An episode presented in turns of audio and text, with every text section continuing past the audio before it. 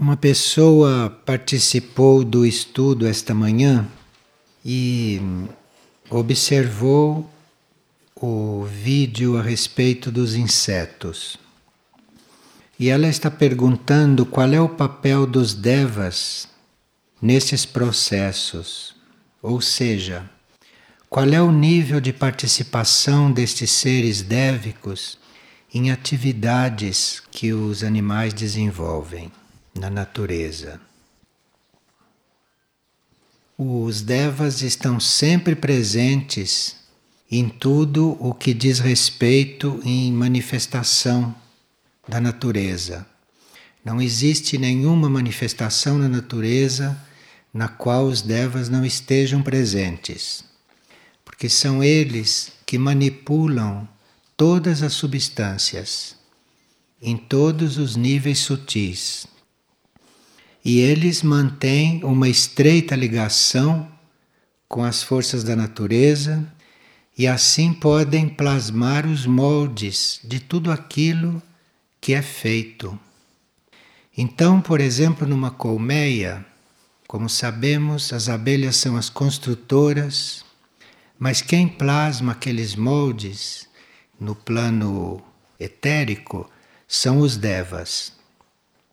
São eles que fazem com que os padrões arquetípicos previstos possam ser construídos.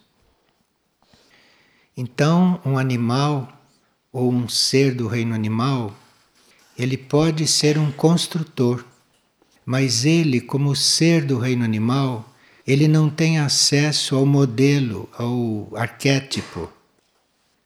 Ele executa mas quem determina a forma, a substância do que deve ser executado são os devas.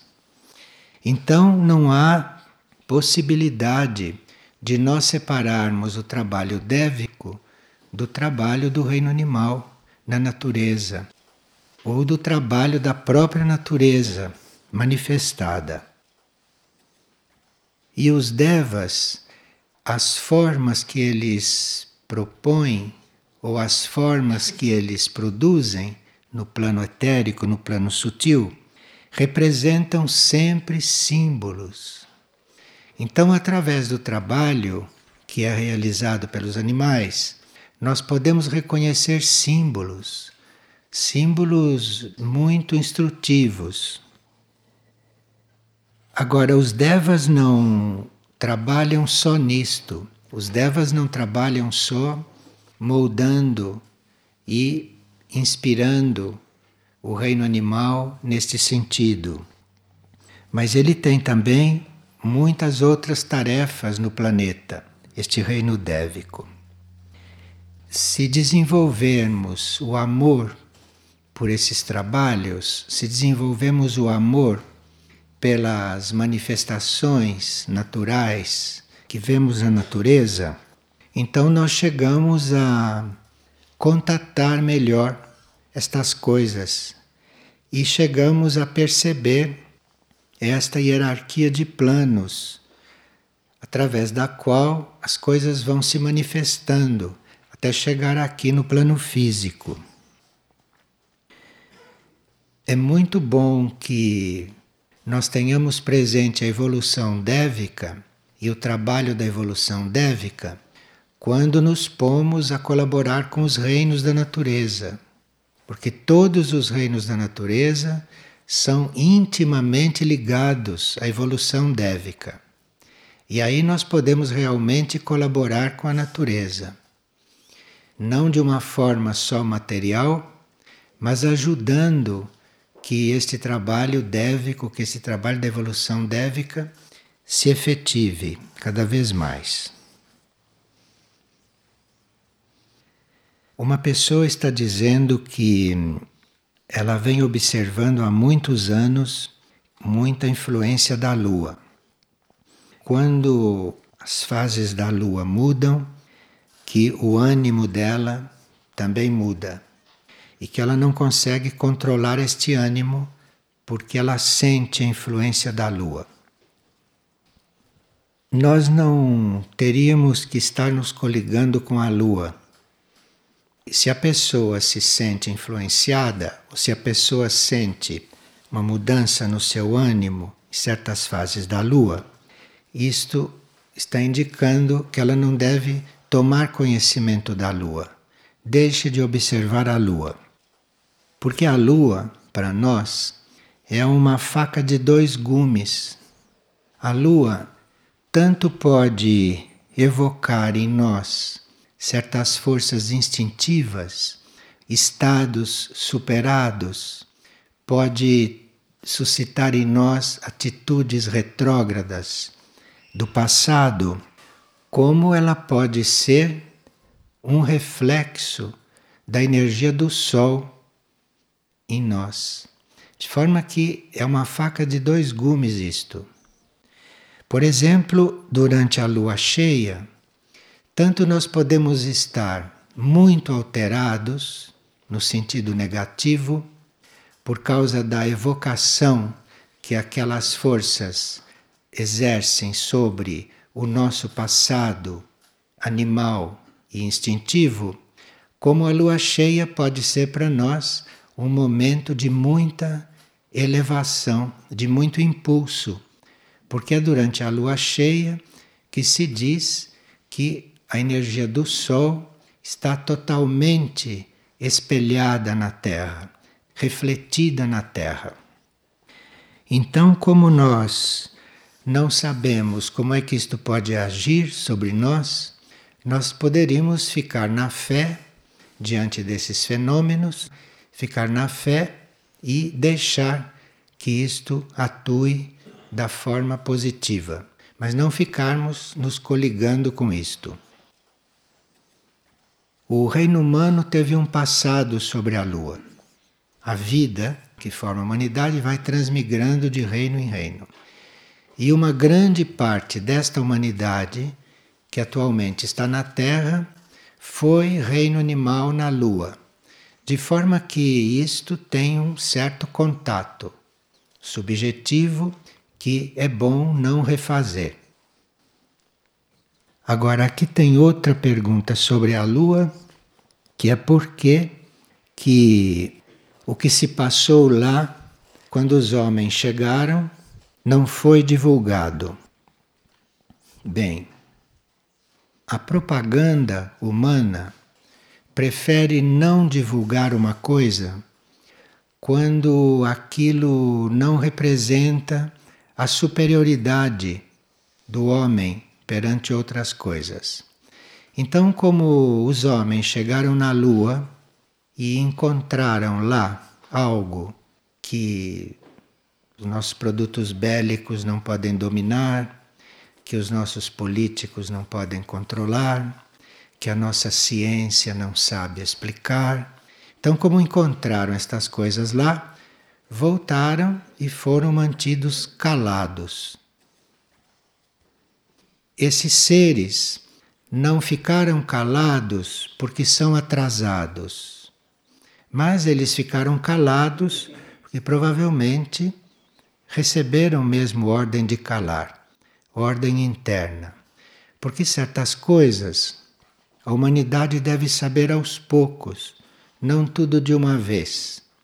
Então, se a humanidade hoje tivesse certeza de que há fora da Terra seres humanos capazes de se materializar, não se sabe como ficaria o equilíbrio psíquico desta humanidade.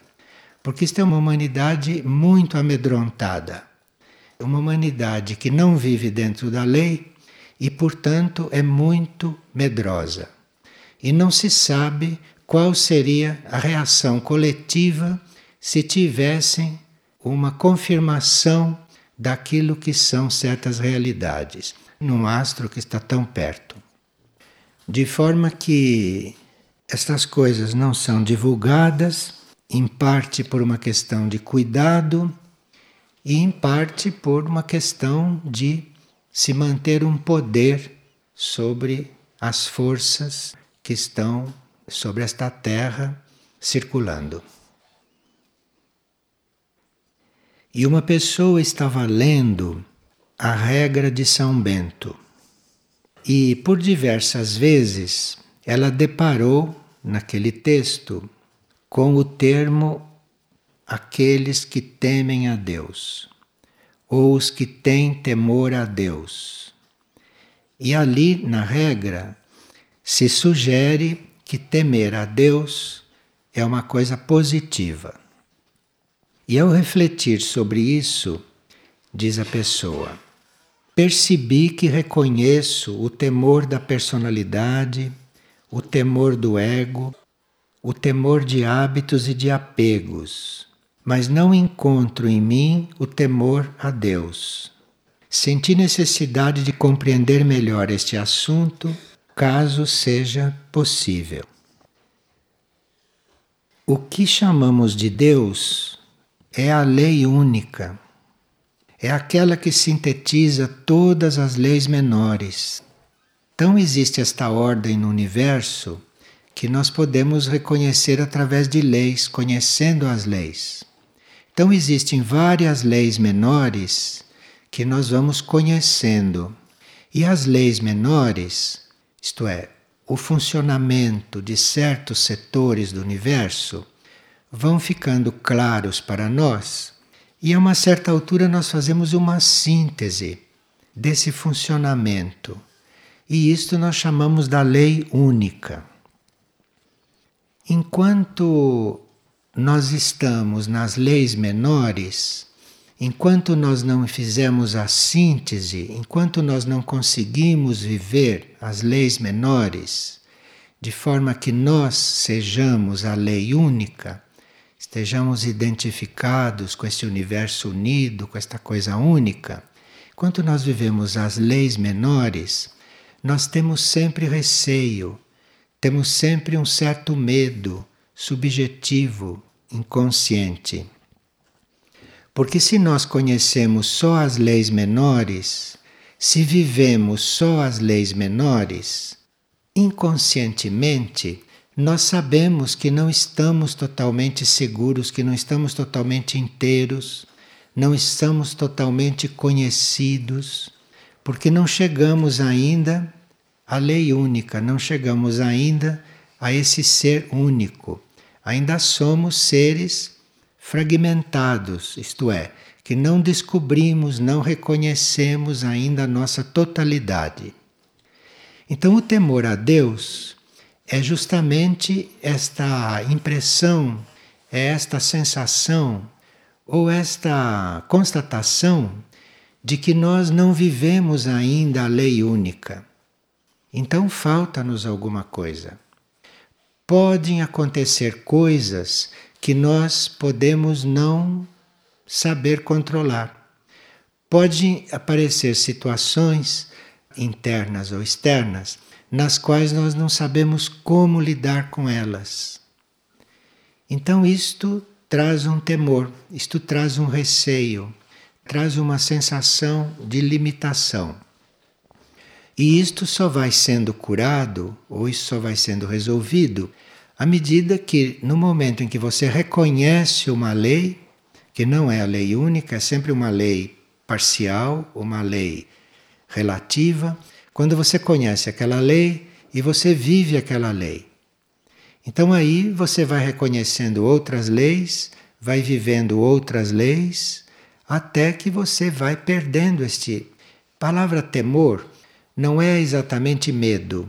A palavra temor é essa consciência de não ser inteiro. E não sendo inteiro, está sempre vulnerável. Não sendo inteiro, está sempre sem conhecer alguma coisa, está sempre ignorando alguma coisa, ou está sempre não compreendendo alguma coisa, está sempre não se conhecendo realmente.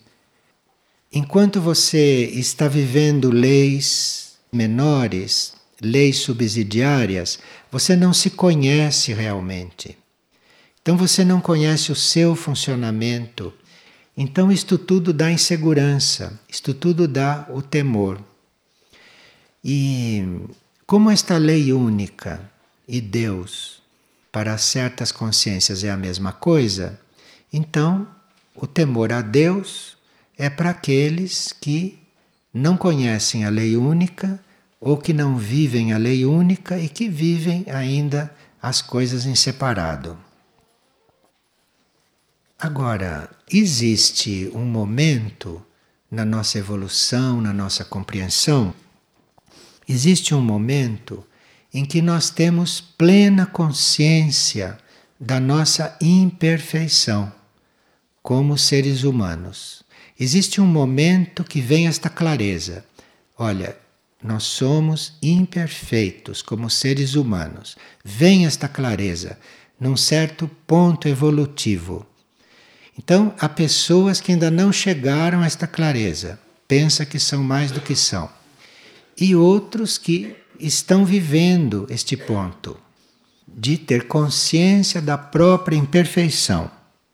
E quando se tem consciência da própria imperfeição e se sabe que nós teríamos que imitar a perfeição, teríamos que um dia chegar a ser perfeitos, aí acontece um estado que nós chamamos de temor. Mas essas palavras são muito adaptáveis a cada nível de compreensão. Então, se você se descobre muito imperfeito, ou se você se descobre sem estar vivendo a lei única, você pode ter medo, você pode ter receio, você pode ter temor, que tudo são coisas diferentes, são reações diferentes, são estados diferentes, não? Diante de uma coisa. E esse temor de Deus é para aqueles que sabem que existe uma perfeição, que eles identificam como Deus e que eles ainda estão imperfeitos. Então aí surge um relacionamento que muitos sentem como temor. Então, embora tenham fé nesse Deus, embora saibam que este Deus é perfeito, a sua imperfeição leva a ter este temor. É a imperfeição que leva a ter temor de Deus. Mas isto é um estado temporário, isto é um estado passageiro. E São Bento, na sua regra, acentuava muito isto, porque ele estava encarregado de cuidar destes seres que querem ser perfeitos, que buscam a perfeição. Então ele tinha que ter uma didática adequada para estes seres. Porque aquilo era um trabalho dentro da regra, era um trabalho que indicava como são os passos, não, de uma pessoa completamente desequilibrada, completamente não harmonizada, até chegar à perfeição. Então aquilo é uma didática, aquilo é uma forma de ensinamento e uma proposta de vida. Esses mestres espirituais, esses instrutores, eles sabiam muito bem que o homem leva o orgulho até o fim que o orgulho é a última qualidade que desaparece. Antes do homem estar integrado, um pouquinho antes ainda existia o orgulho. Então, como São Bento sabia perfeitamente que o orgulho é a coisa última que vai desaparecer entre as qualidades humanas, ele então, para ajudar o homem a lidar com o próprio orgulho, ele despertava o temor de Deus. Não que Deus deva dar medo, mas era uma forma de redimensionar o orgulho humano, para que o homem tivesse mais liberdade para fazer o seu caminho. Porque o orgulho realmente impede bastante. O orgulho é um grande obstáculo. Então ele colocava o homem numa situação de dissolver o seu orgulho. E ele usava este temor de Deus, ele usava esta técnica, digamos assim. Mas todo mundo sabe que nós não precisamos temer a Deus no sentido de que as pessoas têm medo das coisas, porque da perfeição não pode vir nenhum mal. Mas é um mecanismo para ajudar o homem a se libertar do orgulho. Aqui tem uns sonhos quando eu sonho que abraço uma criança e esta criança tem o aspecto do meu filho, eu estou abraçando o meu filho ou estou abraçando um aspecto meu que é criança? Então, você pode estar abraçando as duas coisas. Esse aspecto criança seu, esse aspecto infantil seu e o seu filho. Você pode estar abraçando as duas coisas ao mesmo tempo. Em você, o seu filho e os seus aspectos infantis não estão separados. São duas coisas que estão confundidas em você. O importante é o sentimento que você está desenvolvendo nesses sonhos. Seja o seu filho, seja os seus aspectos infantis, o importante é o sentimento que estes sonhos estão criando em você.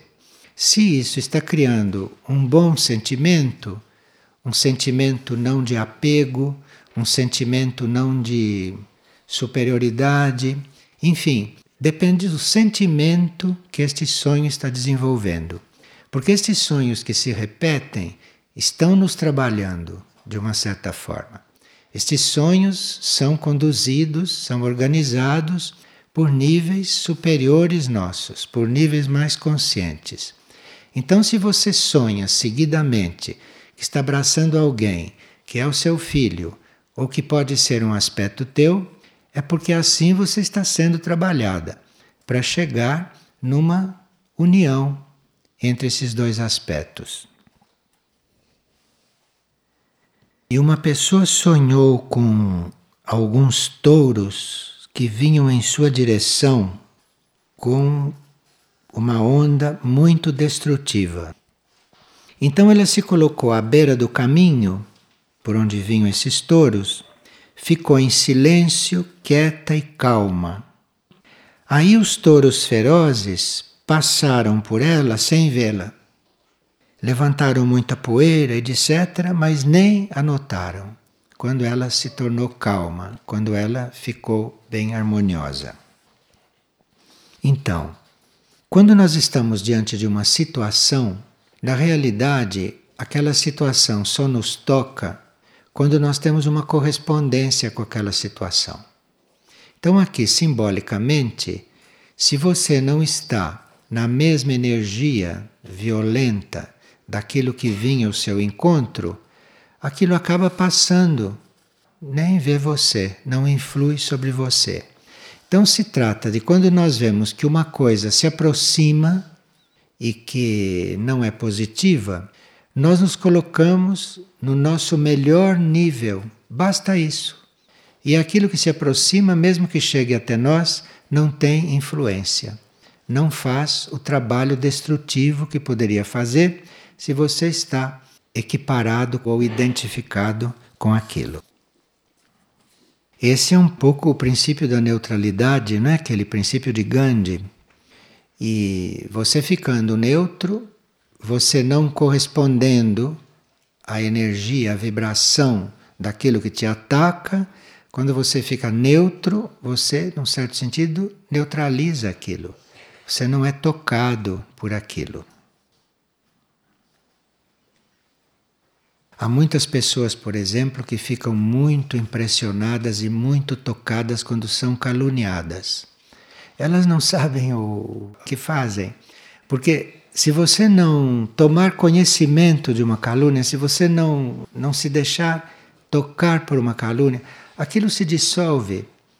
Quer dizer, se dissolve. Em algumas pessoas pode não se dissolver, mas aquilo não chega até você, aquilo não chega a te agredir. Agora, se você reage a uma calúnia, se você vai explicar uma coisa, aí você entra naquele nível e aí você fica naquela circulação. E o que significa um teleférico nos meus sonhos? E no sonho havia esse teleférico e eu sabia que teria de construir um. Então, o teleférico pode estar simbolizando a passagem de uma etapa para outra. Então, você está em trânsito de uma etapa para outra. E são etapas mentais, por causa do teleférico. O teleférico está simbolizando mente, por isso que está lá no ar. Então, é uma etapa, você tem que transcender uma etapa mental e chegar a outra. Quer dizer, construir o teleférico. Encontrar a forma de fazer esta transição de uma etapa mental para uma outra. Depois ela ficava sabendo que o teleférico não é para ser consertado, mas é realmente para ser construído. Quer dizer, os sistemas que ela tem de lidar com as coisas mentais não serve, não adianta consertar esse sistema.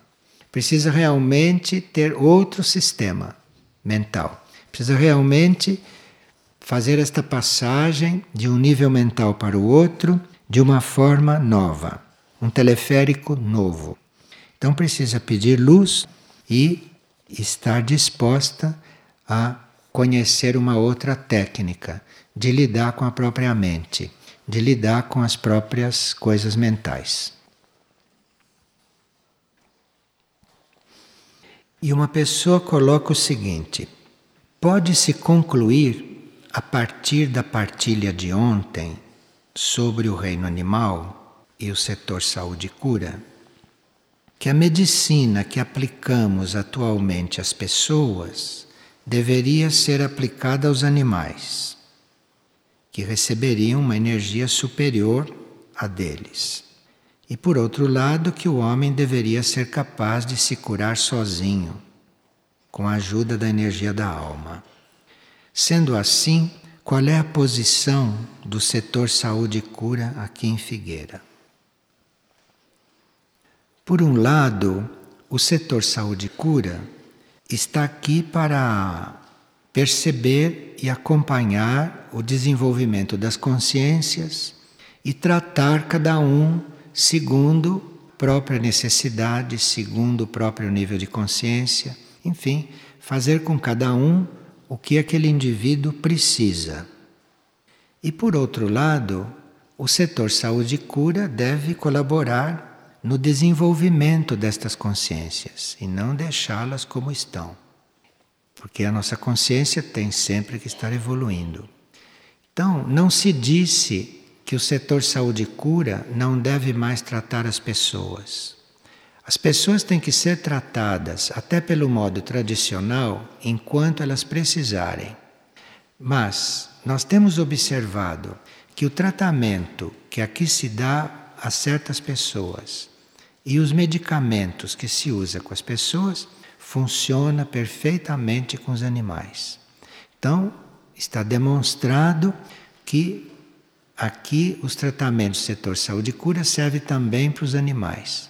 E que os animais evoluíram, como se viu, não? E já estão usando tratamentos, medicamentos e procedimentos que se usa para os seres humanos.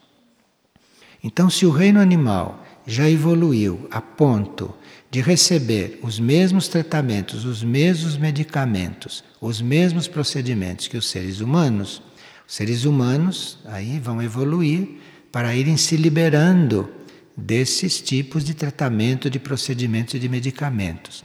Mas isto é uma coisa gradual e o setor saúde e cura não deve estar falhando em não atender tudo aquilo que é necessário. E nós temos que ter a humildade suficiente para nos colocarmos sob um tratamento que precisarmos, né? Não é porque se disse isto que o setor saúde e cura vai mudar de rumos, não.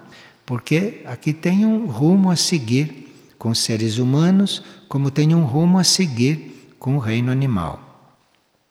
Em muitos pontos, esses tratamentos, esses procedimentos, são em comum muitos pontos eles se encontram. Então, o que foi pedido é que os membros do setor saúde e cura não se limitassem ao reino humano, porque eles já têm um conhecimento que pode ser aplicado ao reino animal. Porque os seres humanos todos têm alma. Então, os médicos, os terapeutas estão habituados já a lidar com almas. Os animais estão formando a alma agora. E muitos animais já têm a alma formada, maioria não. mas muitos já têm. Então é uma situação, num certo sentido, semelhante.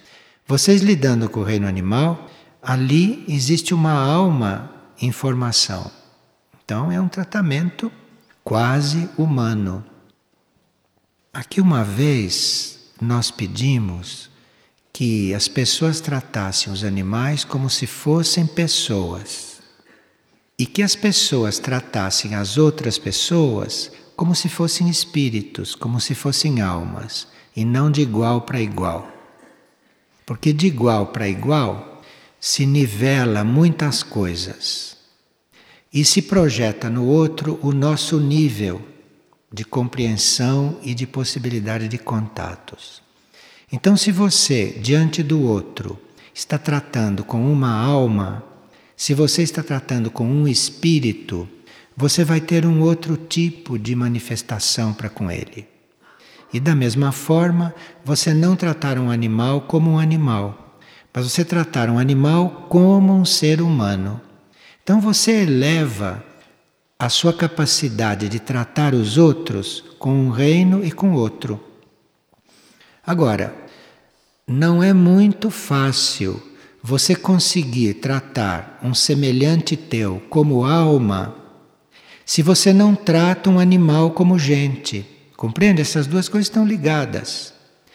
Se os animais para você são indiferentes, ou se você os trata mecanicamente, ou se você os trata como animais, você jamais conseguirá tratar um outro ser humano como alma. Você vai sempre tratá-lo como personalidade, como coisa igual a você. Você vai usar os mesmos mecanismos que você usa com você. Então, você não vai ser capaz de fazer esta elevação de tratamento se você não faz a mesma coisa com o reino animal. Porque esses dois reinos estão muito ligados aqui na Terra. Esses eram dois reinos que tiveram muitas dificuldades antes de chegar à Terra e que foram colocados juntos aqui na Terra para se ajudarem, para se apoiarem um ao outro. Portanto, nós temos muito o que dar ao reino animal, como o reino animal tem muito o que dar a nós.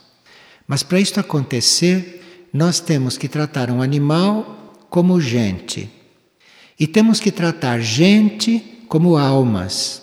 Está claro isto? Então, isto é muito importante. Agora, pessoa diz: durante a sessão de mantras desta manhã, eu tive uma rápida visão. Vi um animal recolhido em um desses móveis que nós usamos para o correio nas casas. E este animal que estava ali na caixinha do correio era uma mistura de gato e raposa. Um animal silvestre com olhos muito vivos, e ele me parecia muito bem abrigado ali naquele lugar, como se sentisse em casa. Então veja, é importante isto, porque quando nós estudamos este assunto ontem, então houve uma mudança do nosso sentimento, deve ter havido uma mudança na nossa compreensão neste sentido. Nós devemos ter mudado de ponto com respeito à nossa compreensão do reino animal e do reino animal aqui dentro. Tanto assim que hoje de manhã, durante a sessão de mantras, que é um momento muito especial, que nós temos aqui mensalmente, durante essa sessão foi mostrado a consequência de nós termos dado um passo. Dentro da nossa caixa de correio já tinha ali um animalzinho. E aqui diz: uma mistura de gato e de raposa. Isto é um detalhe muito importante para nós. A vida animal se distribui em várias espécies de animais. E de quando em quando, esta vida, este ramo da vida, transmigra de uma espécie para outra. Assim, por exemplo, uma raposa, isto é, a vida animal que está dentro da raposa, pode, num certo sentido e num certo momento, aquela mesma vida que está na raposa, pode se reapresentar, se materializar na forma de um gato. Então, a vida que está dentro de uma raposa, quando a raposa termina o seu ciclo sobre a Terra, ela pode entrar em um gato. Então, a psicologia de um gato que era uma raposa recentemente é muito diferente da psicologia de um gato que já é gato há muito tempo. Há várias encarnações de gato. Isto é uma psicologia diferente. Tem um gato gato e um gato que ainda é raposa, porque essa transformação não se faz de repente. Isto não quer dizer que a raposa reencarnou, porque ainda não existe raposa nem gato individualizado naquele momento. Nós estamos falando da vida ali, não do indivíduo ainda. Agora, esta vida, ela vai se transferindo de espécie em espécie até chegar nas espécies mais adiantadas. E quando ela chega nas espécies mais adiantadas, esta vida começa a se individualizar, começa a formar a alma. Então veja, muitas vezes nós temos um animal aos nossos cuidados que já está formando esta alma. Este é um animal que tem necessidade de ser tratado como gente e não como animal, porque ele já está formando uma alma, ali já está surgindo o núcleo reencarnante. Com esta alma, com este núcleo formado, este animal vai começar a reencarnar. E a possibilidade desta alma surgir, deste animal reencarnar, isto dá a possibilidade do animal te acompanhar nas tuas reencarnações. Então, uma, é uma ocasião única, é uma grande oportunidade. Não que por apego seja bom que o animal nos acompanhe, se ele já está individualizado. Não por apego, mas pelo progresso e pela evolução da relação. Então, se um animal reencarna porque ele está buscando estar junto com você mais de uma vida, então isto é um animal que já formou um vínculo de alma para alma que vai possibilitar que você colabore muito mais no progresso dele, porque já aconteceu o vínculo e ele vai te atender, ele vai te seguir com muito mais facilidade, porque já formou o vínculo. Então, isso é muito importante. E nós temos que ter isso tudo presente quando trabalhamos com o reino animal. Agora, os animais são como nós. Cada caso é um caso.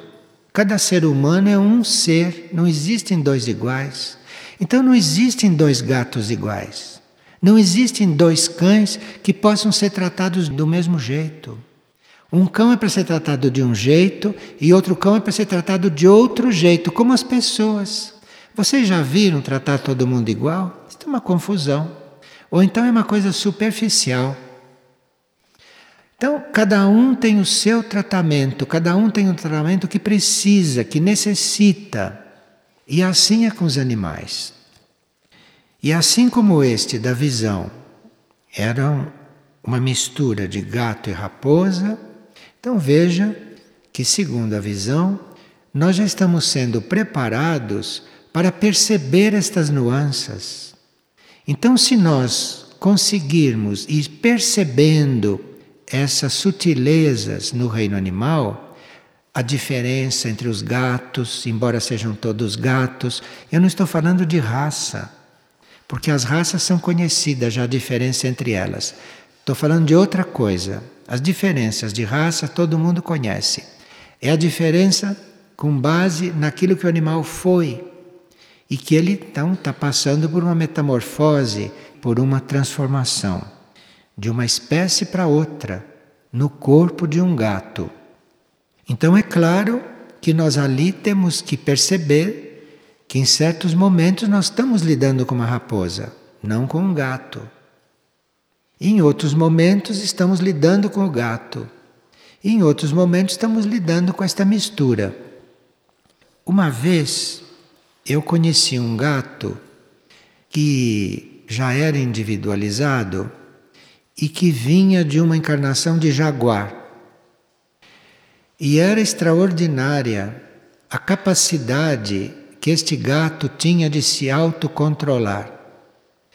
Porque um ser que tinha dentro ainda a forma de jaguar e que só fora tinha a forma de um gato, o primeiro trabalho deste animal, o primeiro trabalho deste ser, era conter a força daquele jaguar num gato pequeno.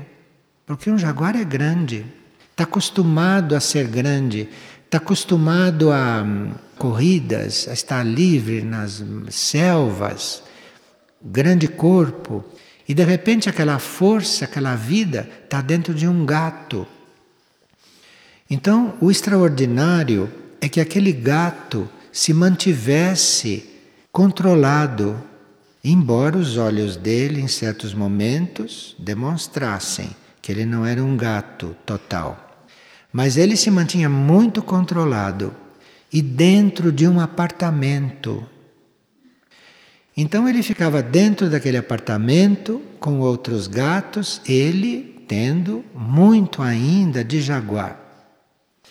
E para lidar com ele era muito interessante, porque se lidava com os outros gatos, e quando a gente tomava atitude com os outros gatos, quando a gente se dirigia para os outros gatos, sempre olhava para ele assim com o rabo dos olhos, como que para pedir a ajuda dele, para pedir a aprovação dele, para aquilo que a gente estava fazendo. Então, assim, ele nunca tinha ciúme de ninguém. Ele nunca agrediu nenhum outro animal ali dentro, nem passarinho, nem papagaio, um jaguar, hein? Nem os outros gatos, nem nunca mordeu ninguém. Veja que autocontrole tinha este ser, que capacidade de se controlar.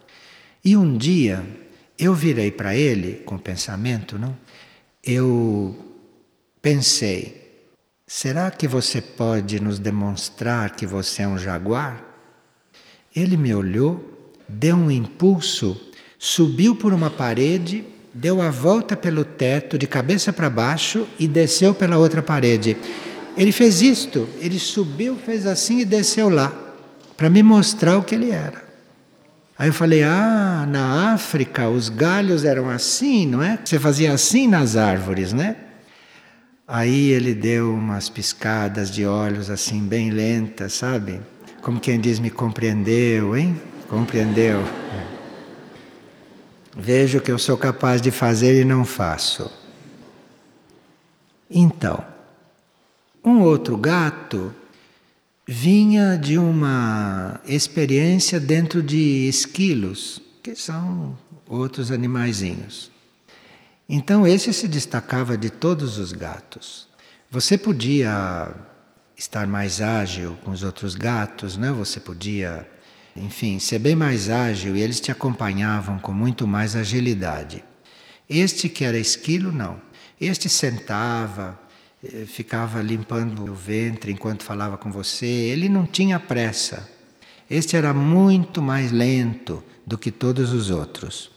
Então, nós teríamos que ter olhos para estas coisas, teríamos que estar dispostos a compreender este reino, assim como fazemos o possível para compreender as pessoas. Num certo sentido, é mais simples você compreender um animal do que compreender uma pessoa, isto é óbvio. Mas nós temos que compreendê-los também, compreendê-los também para sabê-los tratar deixá-los entre nós com mais realidade. Mas isto a propósito da visão desta pessoa que dentro de uma nossa caixa de correio tem um gato que era misto de gato e raposa. Então isto quer dizer que nós já formamos uma aura, que nós já temos uma capacidade de entender mais estas coisas. E mesmo que certas coisas não nos cheguem no plano físico, estas coisas estão na nossa aura, estas coisas nos planos sutis podem estar acontecendo. Este setor, então, vai se desenvolver, ou ele se desenvolve, não é só quando as pessoas ficam se esforçando para desenvolver. Mas esses setores se desenvolvem à medida que nós vamos, como grupo, compreendendo estas coisas. E à medida que nós, como grupo, vamos aderindo a esta compreensão. Então, é à medida que o grupo compreende, é à medida que o grupo se forma, é à medida que o grupo se dá conta da importância e da realidade desses reinos, desses setores e desse trabalho aqui, é que o trabalho pode desenvolver. Porque somos nós que atraímos a evolução do trabalho. E o trabalho desenvolve não é só quando nós estamos agindo. O trabalho desenvolve é quando o reino animal manda os exemplares para nós cuidarmos. E esses exemplares, que são mais complexos, que exigem outros cuidados, são exemplares que precisam de mais compreensão nossa, é aí que o trabalho desenvolve. É o mesmo que dizer, aqui o trabalho em Figueira precisa desenvolver, mas para o trabalho desenvolver, precisa que vocês que vêm à Figueira estejam desenvolvendo. Porque se vocês estiverem cristalizados, não há como o trabalho de Figueira desenvolver, compreende? Porque isto é uma coisa mútua, isto é uma coisa circular. Então, para uma coisa desenvolver, precisa que haja ali material adequado para desenvolver. Então, nós é que somos o material para haver desenvolvimento. E para haver desenvolvimento no setor reinos, não é só o setor reinos. É preciso que o que vem para o setor reinos, os animais que se aproximam, as plantas que nascem, o que o reino vegetal manda, o que o reino animal manda, precisa ser coisa em desenvolvimento, precisa ser coisa que necessite de desenvolvimento. Mas isto para acontecer, precisa que a gente compreenda isto e não que a gente considere isto uma coisa que é função de outras pessoas. E uma pessoa hoje perguntou, ela disse: numa partilha anterior, foi dito que aqui devia haver um animal para cada pessoa estável aqui. E ontem foi dito que os animais aqui não podem ser muitos, devem ser poucos. Ela disse: o que é verdade? Que deve haver um para cada um ou que os animais não devem ser muitos? Bom, primeiro que um para cada um não é considerado muito. Um para cada um seria o justo. Agora, não pode haver um para cada um porque nós estamos todos né, nos formando nisso. Nós estamos todos buscando isto. Quando nós pudermos ser um para cada um, então será. Mas por enquanto isto não é possível. Então, por enquanto, é claro que os animais não podem ser muitos, por enquanto, se nós temos esta consciência. Agora, tendo esta consciência, a conta equilibrada seria um para cada um. Não sei se chegaremos a isto. Não somos obrigados a chegar a isto. Quem sabe disto é o único, né? Quem sabe disto é aquilo que move todo este trabalho e que move nós todos.